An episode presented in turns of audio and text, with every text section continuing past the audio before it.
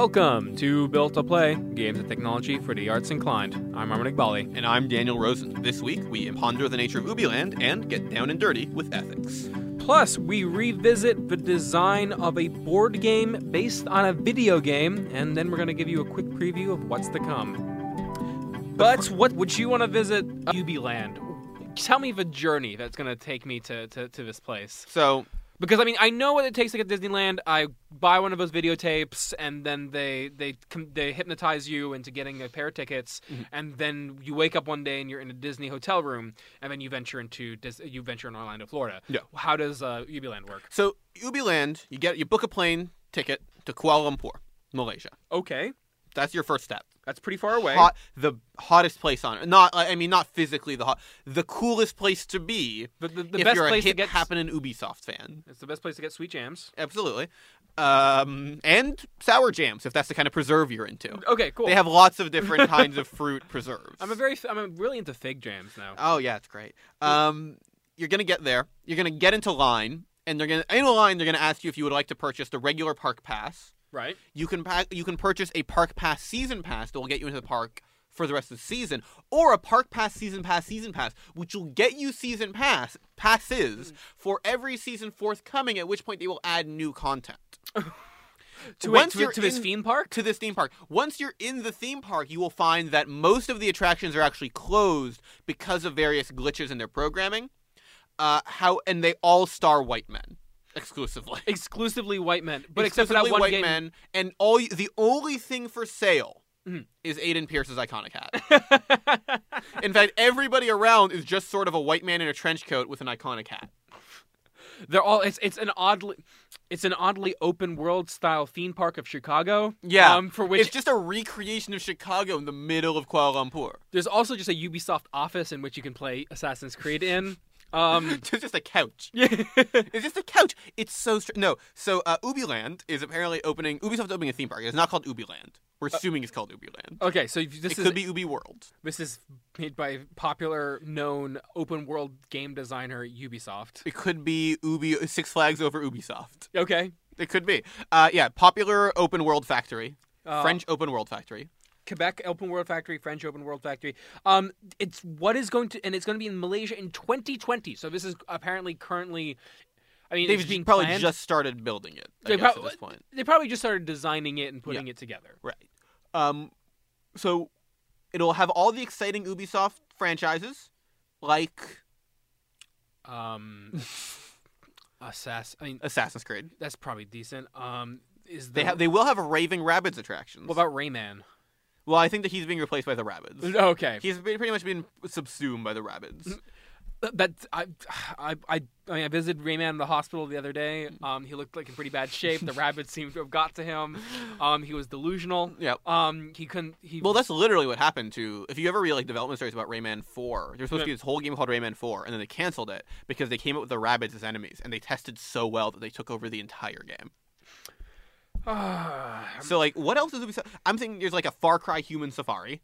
Yes, in which you hunt people. A Just Dance discotheque. Okay, yep, that sounds good. Splinter Cell torture chambers. What about Splinter Cell ugly apartment? A real crummy apartment. Yeah, just a lot of beer bottles on the floor. Questions of where is my daughter? Yep. An empty hole that park employees kick you into, simply called Prince of Persia. The aforementioned just recreation of Chicago. Yes. That's a surrounding feature. The theme of the park is Chicago. I've always found it weird that the greater Chicago area is called the greater Chicagoland area. I guess that makes a lot more sense now. Okay, so... Ubisoft does actually have a theme park attraction, though. What is it? In France, in the French Futuroscope Park, there is a 4D ride kind of thing where you see very historical recreations reenacted and ruined by rabbits. I would like to point out the Futuroscope sounds like a plot device in a Twilight Zone episode. It sounds like a plot device in an Assassin's Creed game. It does, right? Yeah. The Futuroscope. The Futuroscope is what gets me into the Animus. Yeah. Will they have a part of the Ubisoft land where you can see the arms of the protagonist of Assassin's Creed ripped off of him so you can play the later games in the series without having to worry about him?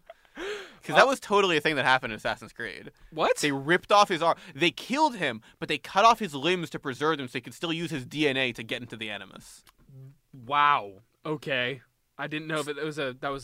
I believe. Fact. Remember, I've never beaten Assassin's Creed, but I'm pretty sure that happened. I think we've all beaten Assassin's Creed in our hearts. Yeah, well, in that sense, we've all played these very similar games. Yeah. To an extent that was probably unhealthy for us. So here's the bigger question for me, though: why?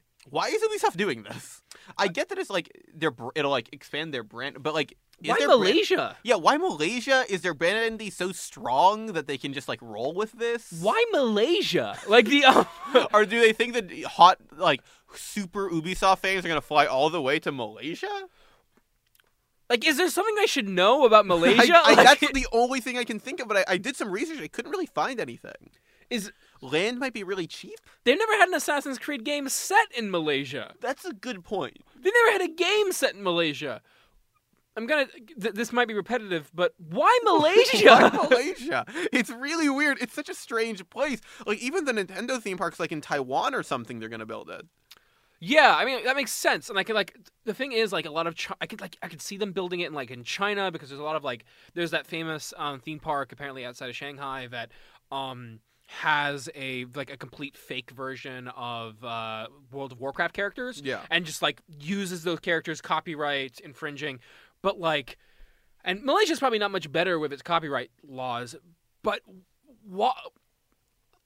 who's the market for this? Like, maybe I can, like, Indonesia seems significantly wealthier. Yeah.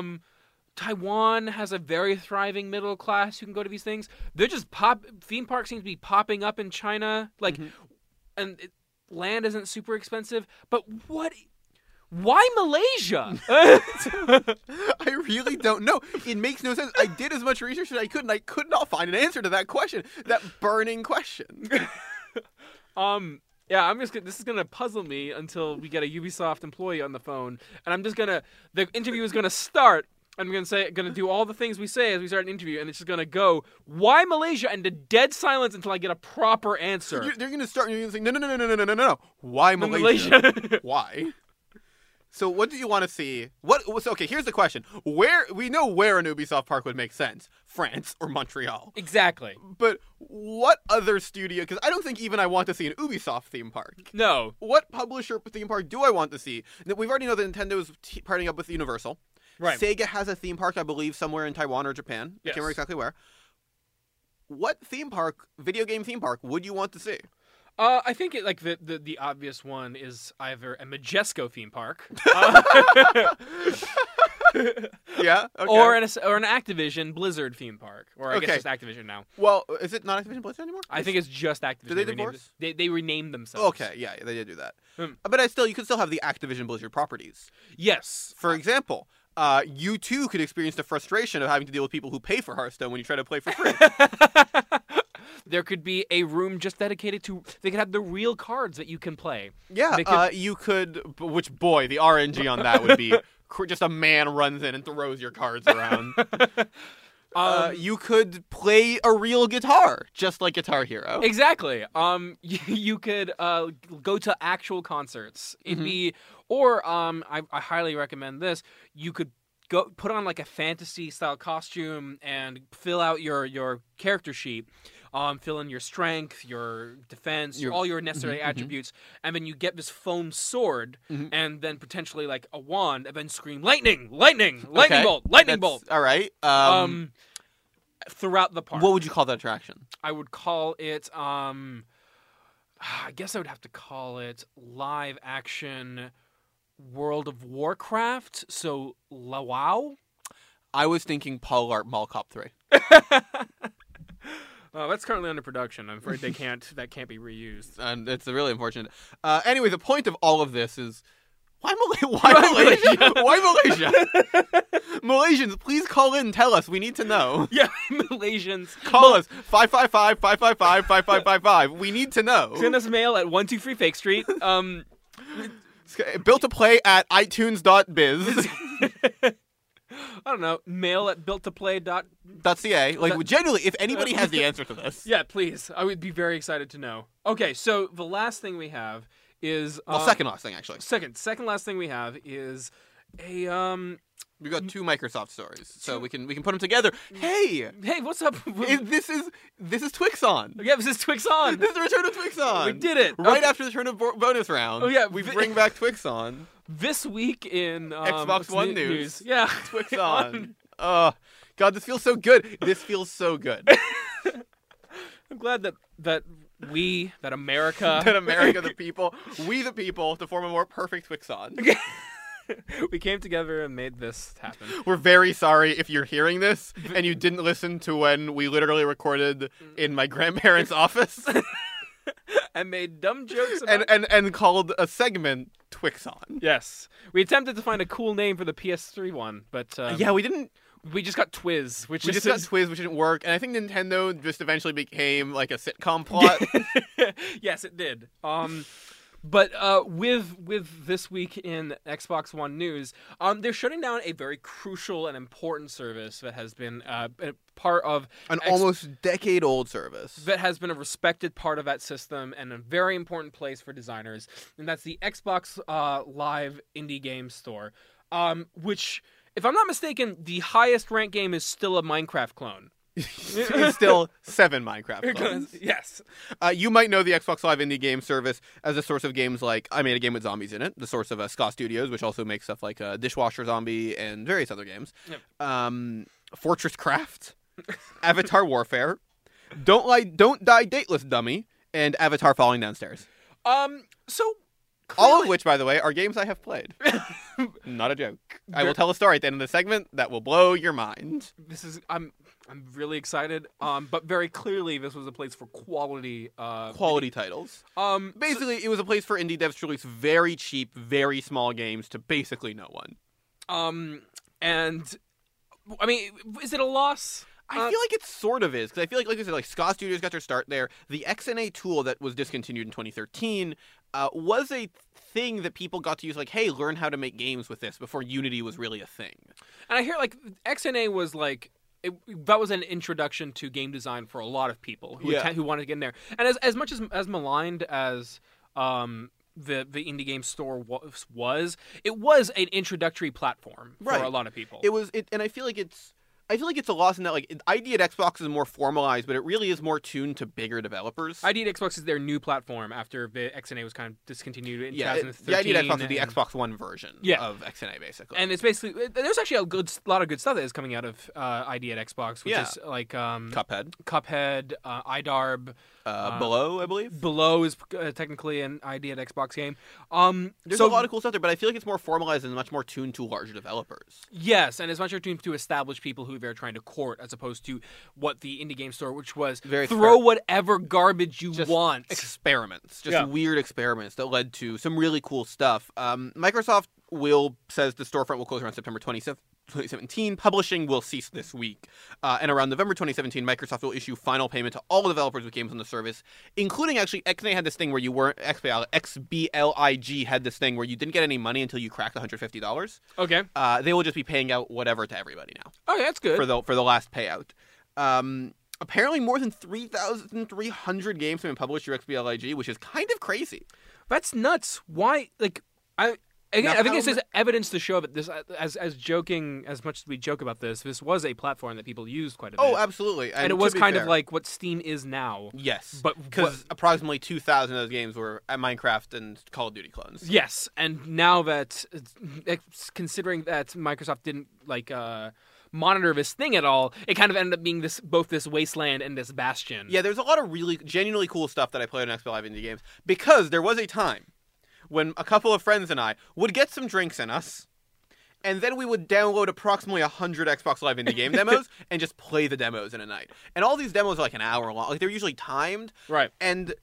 boy, did I play some video games. All right, give me some... I did actually play Avatar Falling Downstairs, which was a thing wherein your avatar would sort of do, like, the T-pose that most 3D models do when they don't have any animations on them. You would pick a direction, and you would just throw them downstairs. Okay. And try to collect as many balls on your way down as you could. That was the game. Okay. If you've ever read the Sweet Bro and Hella Jeff supplemental comic to Homestuck, it was literally that, the video game. Don't fall down the stairs, brah. Yeah. I played Don't Die, Dateless Dummy, which was an anime dating sim. There are a lot of dating sims on XBLIG. But like anime style, like like RVs, like act like Western designers. Western designers trying to do anime, like how to draw manga. Oh, ooh, ooh. Is how was it? It was rough. It was rough stuff. Let me tell you, it was not good. There's a lot of bad dating sims on Xbox Live indie games, and again, because they're not really monitored, there's not a lot of censorship going on. I don't believe.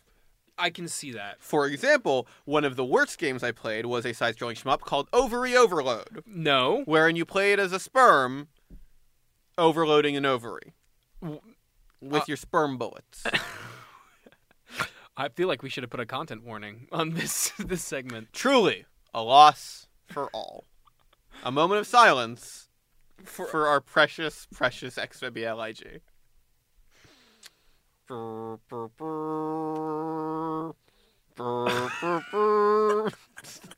let's move on. Let's move on. I've already ruined this. I've ruined this podcast. I ruined the podcast.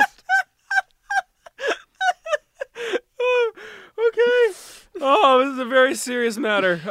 Yeah, we're getting to something serious. It's the only serious thing we're talking about all of this whole show. If you could only hear my face in my hands right now for the shame I brought to my people. Oh, well. I'm sorry, video games.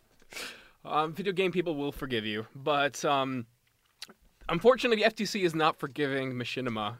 They found Machinima guilty of ethics or something.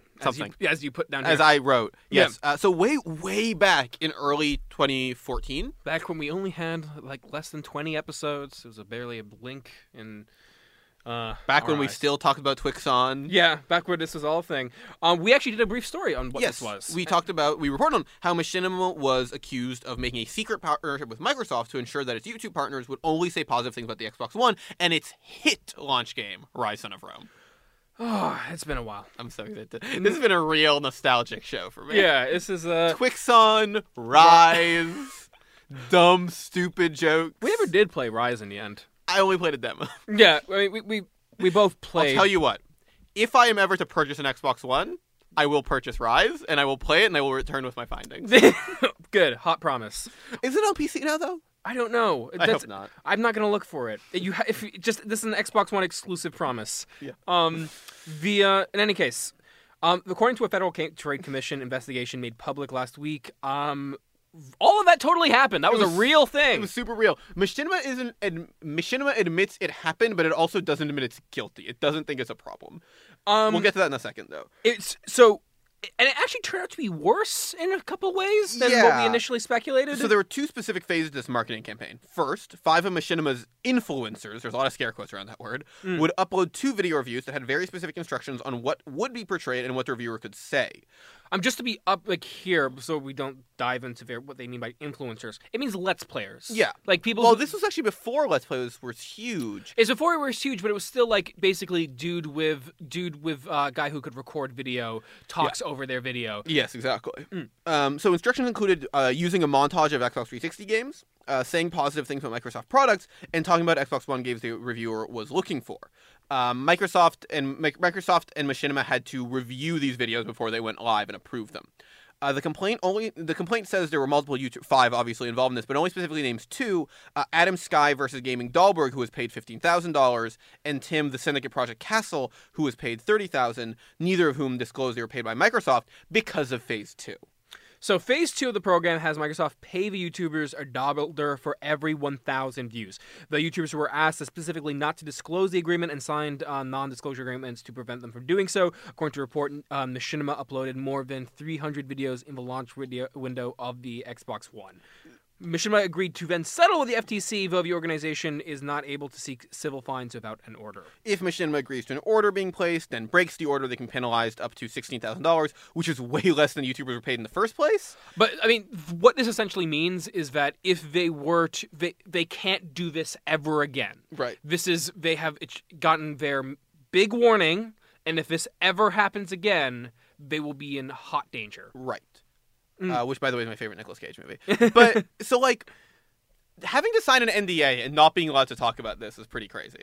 Totally. Like, not only are you not disclosing it, like, not disclosing it is a breach of ethics. Not being allowed to disclose it, it's not the YouTuber's fault. Yeah, that's crazy. But the fact that it was a part of the agreement makes it kind of more shameless, the idea that they were intentionally hiding this from people. Like, when we discussed this earlier, years ago, the prevailing belief was that Machinima and Microsoft and these YouTubers were kind of working together to hide the fact that this was... advertising. Yeah. And as it turns out, no, they are actually entirely not at fault. We don't know if they were able, they would disclose it. It's irrelevant whether or not, but they were not allowed to disclose it. This is a very explicit plan from Microsoft and Machinima to basically release advertising under the guise of reviews, of criticism. Right. And because of that, it made it feel like they... These things that were previously, like, our assumption was, oh, hey, maybe they didn't, like, YouTube is a very new medium to kind of talk about games. It's a new medium to kind of do these kind of product reviews.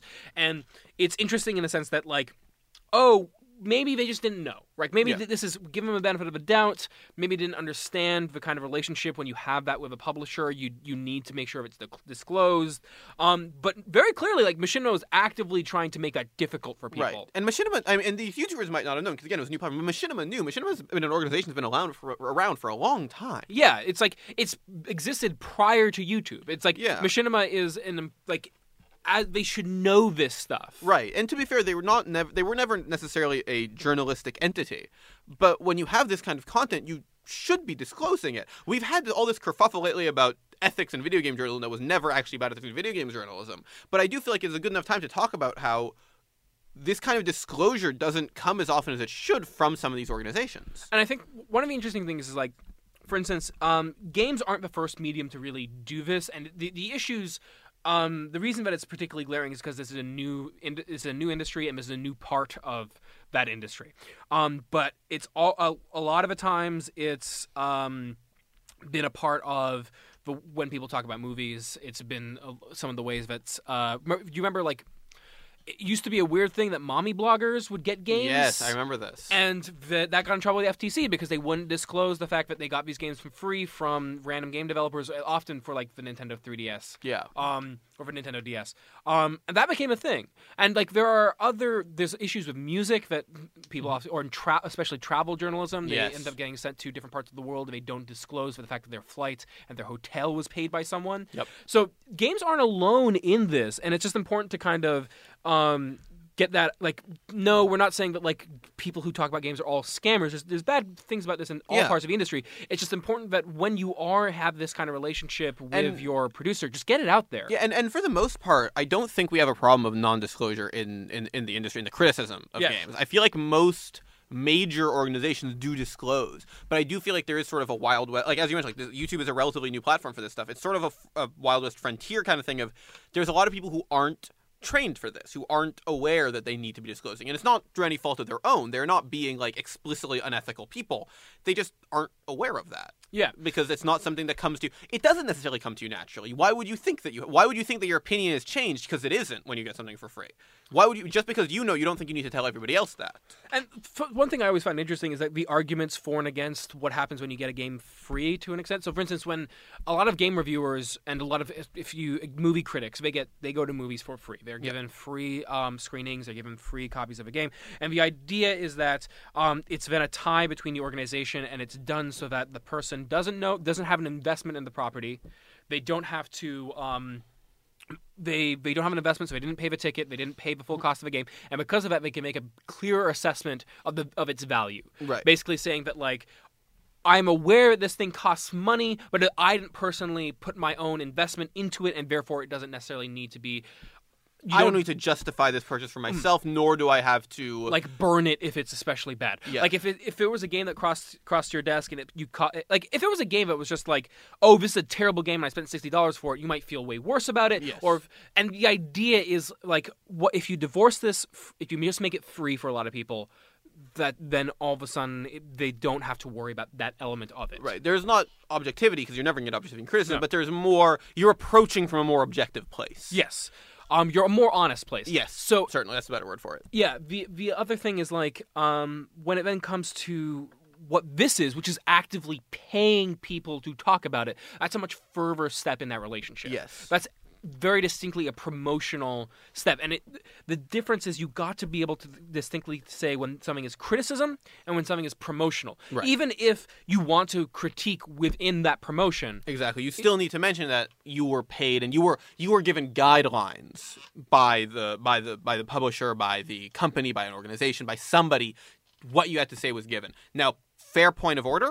Mm-hmm. You could not pay me enough money to say positive things about Rise, Son of Rome. However, I will talk about Rise of Rome for free all day long. Yeah, exactly. Like there is an element of like, what does the money do to our actual thoughts? I do think that the bigger concern here is the NDA. Like, yes. That is the explicit like shady business from Machinima. That might not even be Microsoft on that. No, that was in the FTC report. Like they said, like Machinima seemed to be the only person involved in that. And the interesting thing is, it seems like Machinima approached Microsoft first. Yeah, that they were the ones who said, "Hey, you have this new console coming out. Let's partner up. Let's do a thing. We have YouTube people that we can use for this." But and because of that, they end up setting a lot of the terms, and Microsoft then just completely divorced them from it. And that's why they aren't really a big part of this. It's not like they came up to Microsoft. It seems like Microsoft was sort of very much the advertiser in this situation, where they just sort of said, "We have a product we'd like you to advertise. We will give you the money. It is up to you to do that." Yes. And Machinima said, "Okay, but we're not going to disclose that this is advertisement." Yeah, and I don't know if that was like, hey, that was a thing that was like a plus, like, hey, we'll pretend that this is real things. And well, I'm sure that is theoretically a plus for somebody on the line, but who knows if it was presented to Microsoft? Yeah, that's the question, right? It's like, did it come out like that? But yeah, I mean, I think it's interesting, and I think it's important that people in any part of the industry, whenever you at least think about how you're getting the product and what relationship you have with it. I mean, essentially, what this is an enthusiast press is a kind of press with a lot of close knit relations with the things you're talking about. Mm-hmm.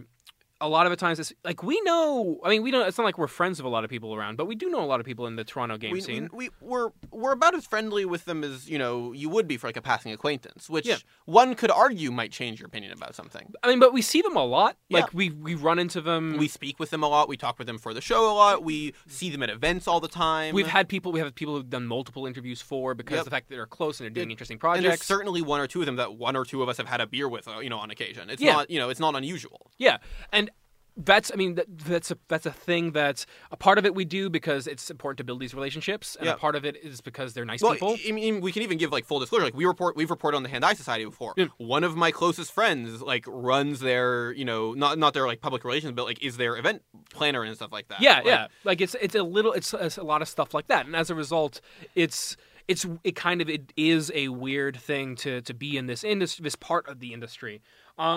But that's what makes disclosure all the more important. Right. So full disclosure, we both have beards right now.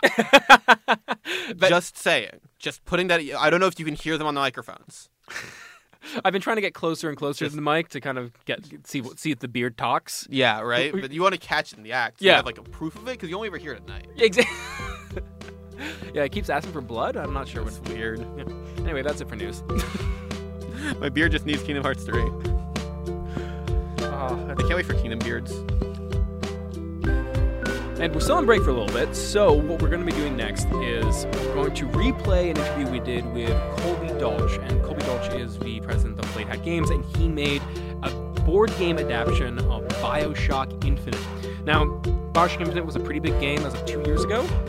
It was a game that was a sequel to a very long-running franchise, and the fact is, it's kind of interesting to see how that game transitioned to board games. It's also, given the fact that that game is kind of reviled now, the state of what that board game is. Take it away, Colby Dolch.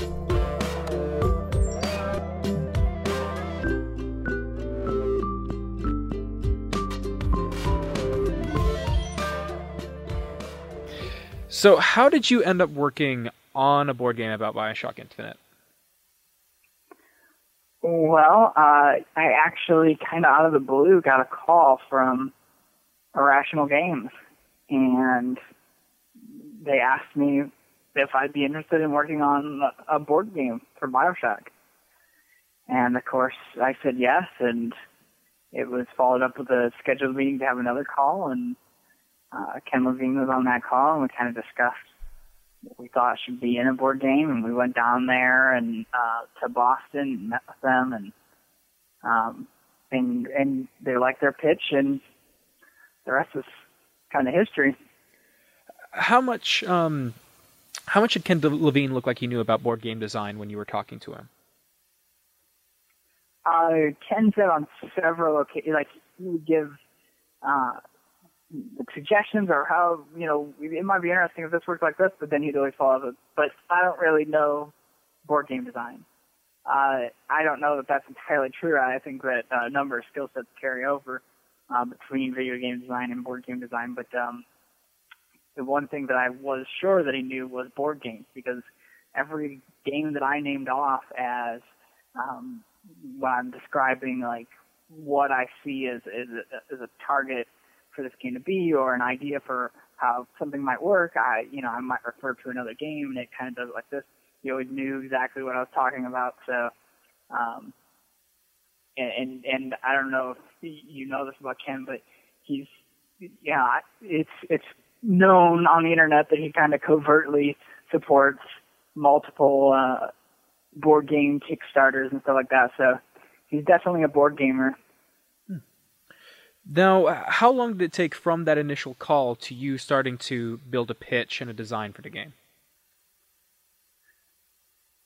I'd say we spent probably a month. I called up to my various designers right away and asked them all to work on building a BioShock board game. How might it work? You know, we actually had 3 different prototypes built from 3 different designers, and played them all, and then worked on them from there. How did the 3 different prototypes look? Not great. I mean, from a visual standpoint, they were prototypes, so they never look particularly great because you're just trying to concept out a game design idea. From a gameplay, we didn't end up using any of them. I mean, we went on to kind of form an amalgamation of them, and then we went on to form a whole new game design after that, which is the game we have now. But they were all kind of proofs of concept for where we could take it. And they all kind of were part of the general pitch. So I think some of the spirit of those games still exists in the final version, but not the games themselves. How differently did they play? They played quite differently from one another. They were all kind of were in the spirit of, we want to scale this back to the Siege of Columbia, the war that's going on. But one of them was more focused on story elements, and another was more focused on combat, and another had more of a focus on the economic engine. So they're all different. All right. So how did you come up with translating the gameplay of BioShock Infinite into a kind of territory control board game? Well, I think our goal was to not kind of transfer the gameplay in, because you've already got that experience in the video game. First-person shooters isn't necessarily something that we feel like translates really well mechanically, but what does translate is that really cool world that they built for BioShock, and so what we try to do was do something that board games do well and set it in that world that people, fans of the game, love. What were the main challenges in kind of achieving kind of a construction of that world? One big challenge was we didn't exactly know what the world looked like. We needed to build a game board, but for a long time we were working in the dark for what the world actually looked like, because we were co-developing at the same time video games being made, and so that stuff wasn't all laid out. It ended up turning into us going out and meeting that irrational, bringing an artist with us, and actually playing the game in one of its earlier playable versions and taking screenshots of the various parts of levels and fleshing out the actual geological part of the world. Geographical, that is. It's like the Polygon article that they did on the board game mentioned that there wasn't actually a layout to how the city connected the parts of the city connected to each other. What was your reaction to finding that out? I mean, it made good sense. You know, they just build what they need to build for that set piece. So there was some amount of you know, trying to figure out how things connect together. But there's also one of the cool things about Infinite is these are all floating islands that kind of interchange and interconnect with one another. So relationship wasn't super important unless they were already next to each other in a level. So it was kind of an easy out. So it was, in a way, it was kind of a relief. Yeah, I mean, we just needed, like, this is a territory, and it's a floating island, so how it connects to the other islands is unimportant, is what it turned down to. Like, if we had been doing the original BioShock and that stuff didn't connect into each other, it would have been more difficult, right? Because you don't have those islands that float up next to each other and then dock into each other. So everything is, you know, should have a logical layout. But at that point, you know, we would have tackled it. We would have worked with them to figure out what could be a layout. Let's establish this now for this purpose. So how effective do you think you were at kind of conveying BioShock Infinite's themes of, say, Manifest Destiny within the Siege of Columbia? I think we were as effective as we could be. I think that there is some gray area there where you don't want to spoil the video game and the board game because you want people to be able to enjoy both of those you know, pieces of content. And so, you know, we tried to do the thing where here's some alternate histories. Here's some ways it could have happened, you know, by doing multiple Elizabeth timelines. And the Elizabeth timeline is kind of the element of the game that moves her story forward and expresses her story through the game. And then the rest of it is just like set pieces. Let's put this world out there. Let's put these enemies out there. Let's put these leaders out there. And, but by the way that they interact through the gameplay, it's an emergent narrative develops. It's a strength of board games. It's like you take away a bunch of those cinematics, you take away a bunch of that stuff, and you end up leaving more to the imagination, which lets you do the emergent narrative thing, you know, in some ways better than video games are able to do it. What do you see as kind of a fundamental difference between how you have to approach a board game design versus video game design?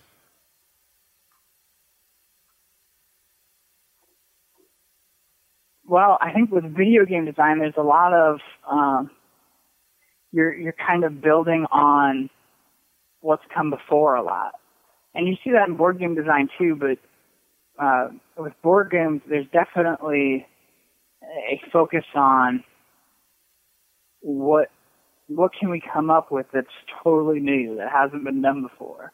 And with video games, you know, that's there, but you're also, I mean, you're building on engines that were built by other people and things like that.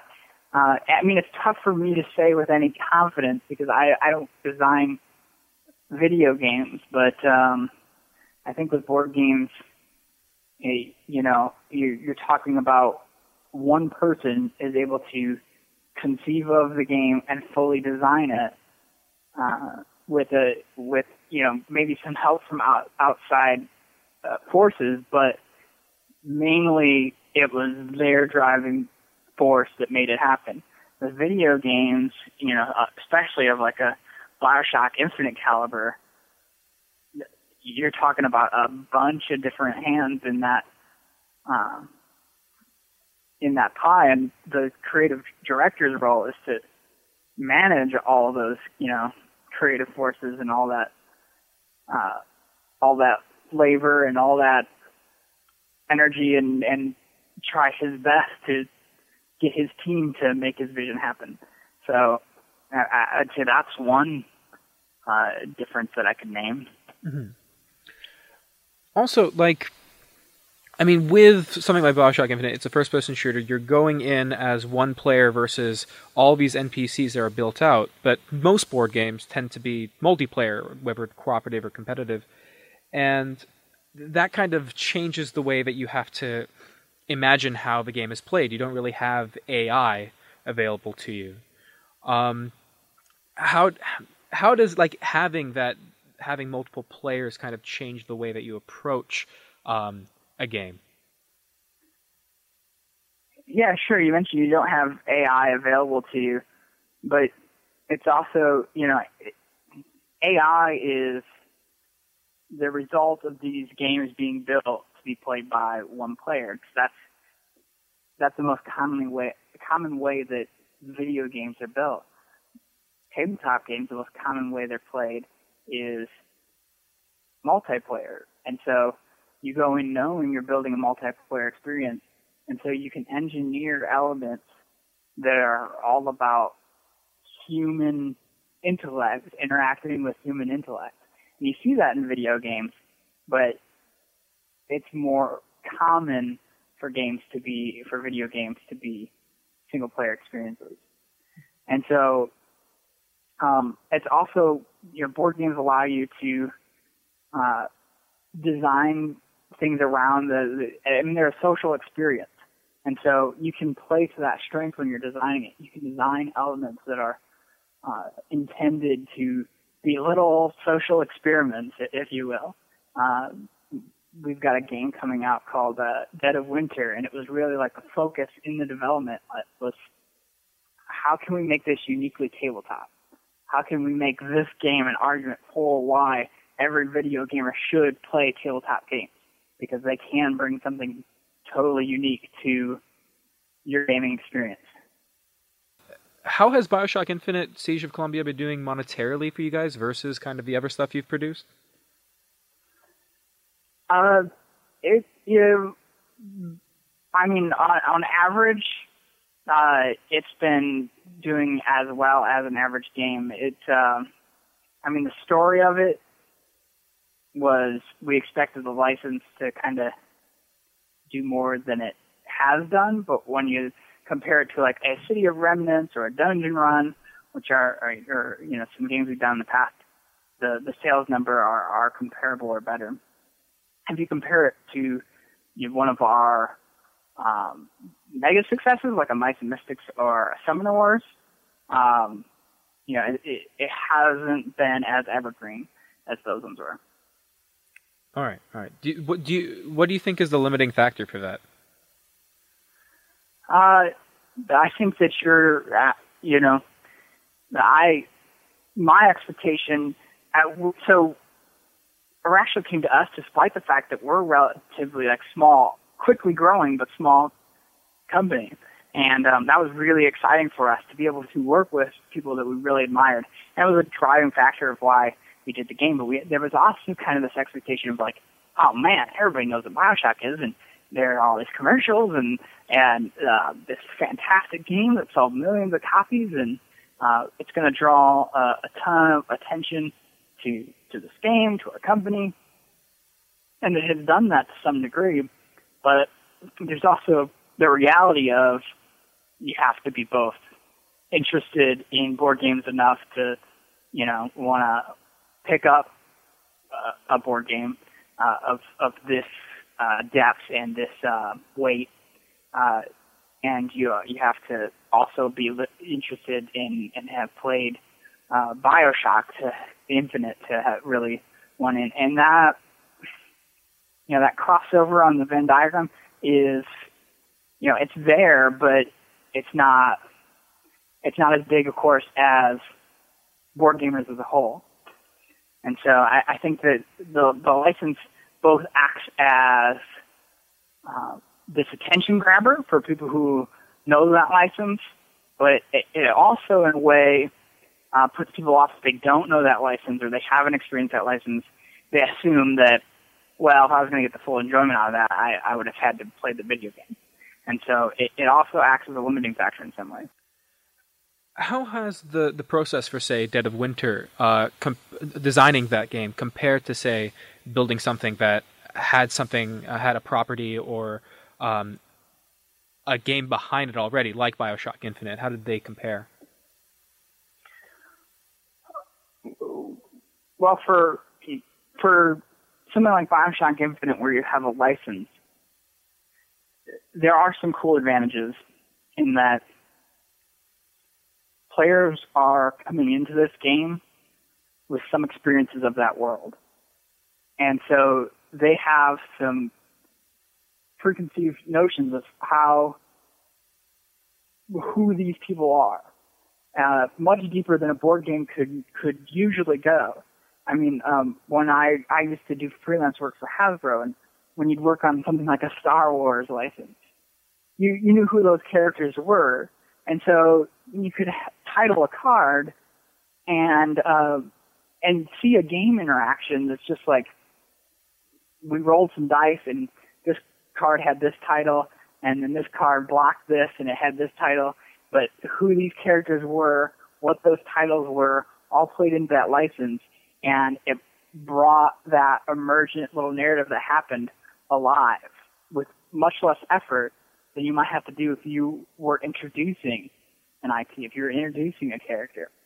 And so so that's an advantage of a licensed game. In a game where you're building your own IP, you know, the emphasis is on you to introduce these characters and make people care about them, and how you go about pulling that off varies. In Dead of Winter, we have, you see the rule book with flavor. We have cards that tell you to read paragraphs from the rule book. We have these crossroad cards that present, a piece of story and then give you an option in that story. And then in those crossroad cards, we also put character-specific stories, just to, ways to try to help you care about these characters. Licensed games bring that to the table, in that most of your players are already fans of this property.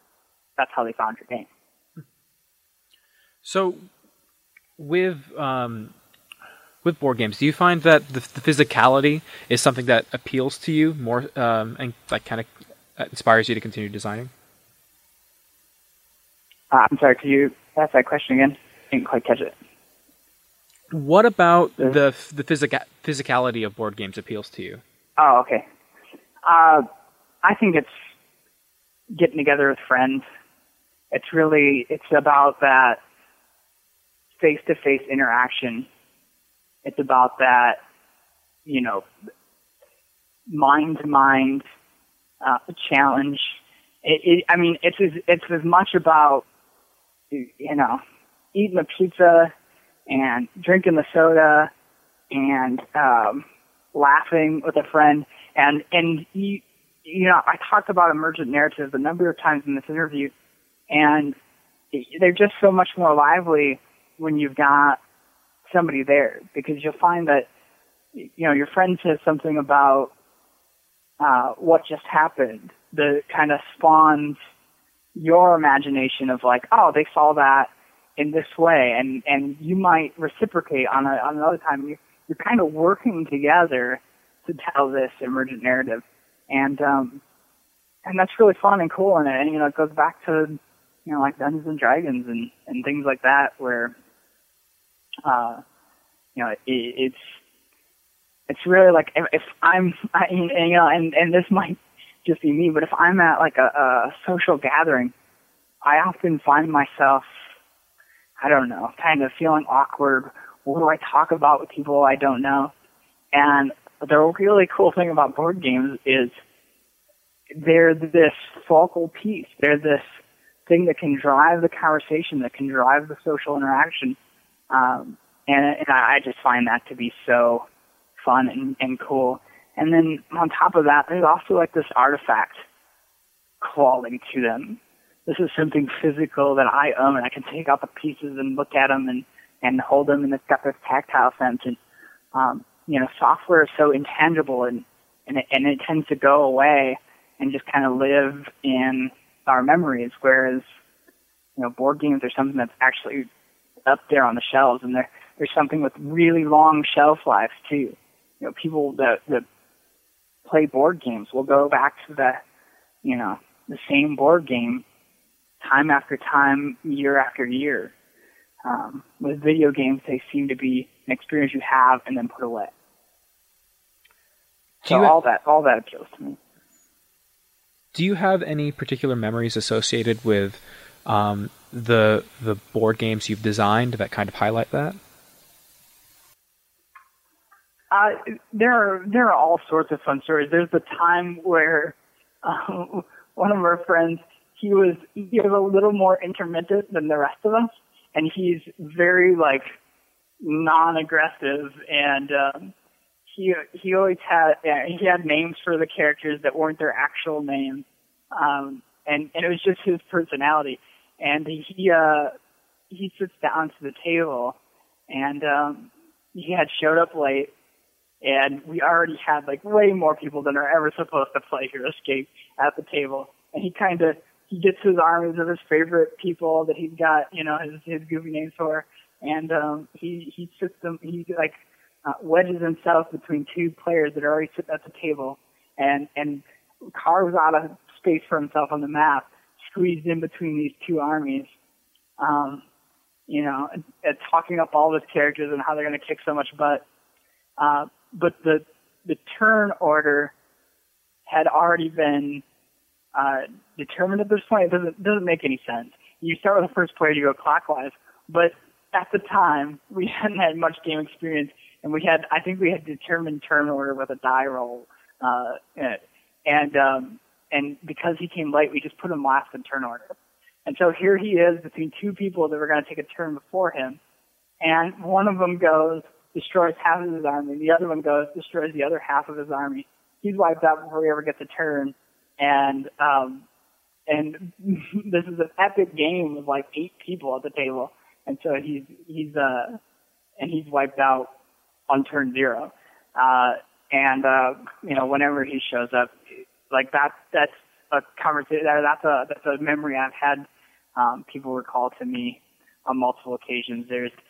We used to do custom units, for the game, and, we had a rule wrong where, the different characters have heights, and the rule we had wrong was that height advantage was determined by your height and how high you are up on the board.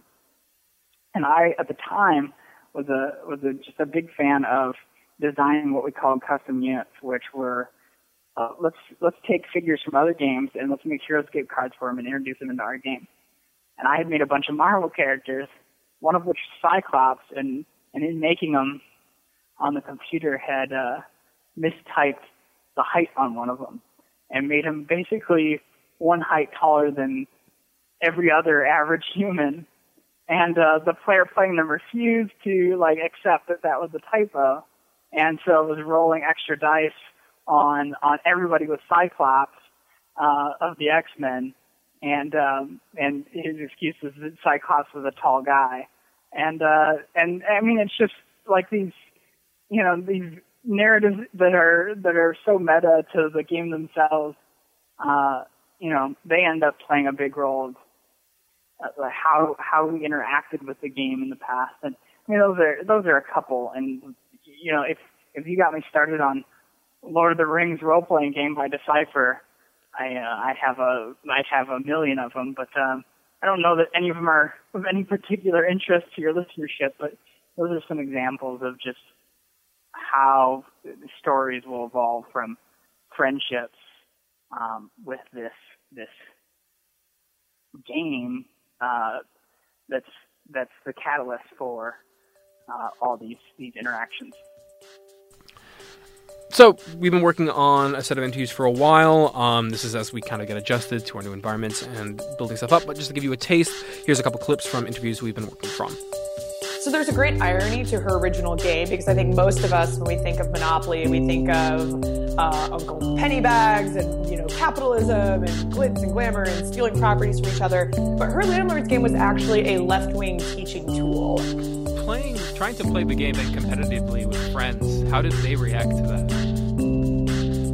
Well, I've always been fairly competitive in the game, so I don't think a lot changed in that respect.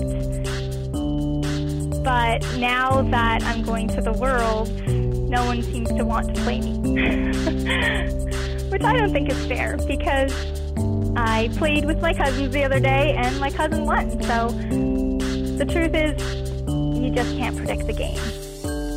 I'm surely going to edit my stumblings out, but I'm trying to think of where to begin, because this was Galaga was an important game to me for a variety of reasons. One, to start, I grew up in an abusive household, and the arcade was one of the first places I was able to go on my own to get away from all of that. That's it for this week's show. I'm Armin Iqbali. And I'm Daniel Rosen, built-to-play with me with the help of... Colby Dolch. Follow us on Twitter, at built-to-play, or on our website, built2play.ca. You can get us on iTunes or Stitcher Radio. You can also find us on Facebook. We truly are in all your social media platforms. We are building towards an episode and series all about mechanics of play and how they affect players. You can already check the site now for a primer on, you know, games about interesting play mechanics. Next week, come back for a review of Super Mario Maker, and as well come back to this show for an audio tour through the very worst Super Mario Makers I can make Armand sit through. I'm very excited. You can follow me on Twitter personally at Flarkon, that's FLRKCON, and I'm at Daniel_Rosen, and I think we were all the Sons of Rome this whole time. Thank you so much for listening.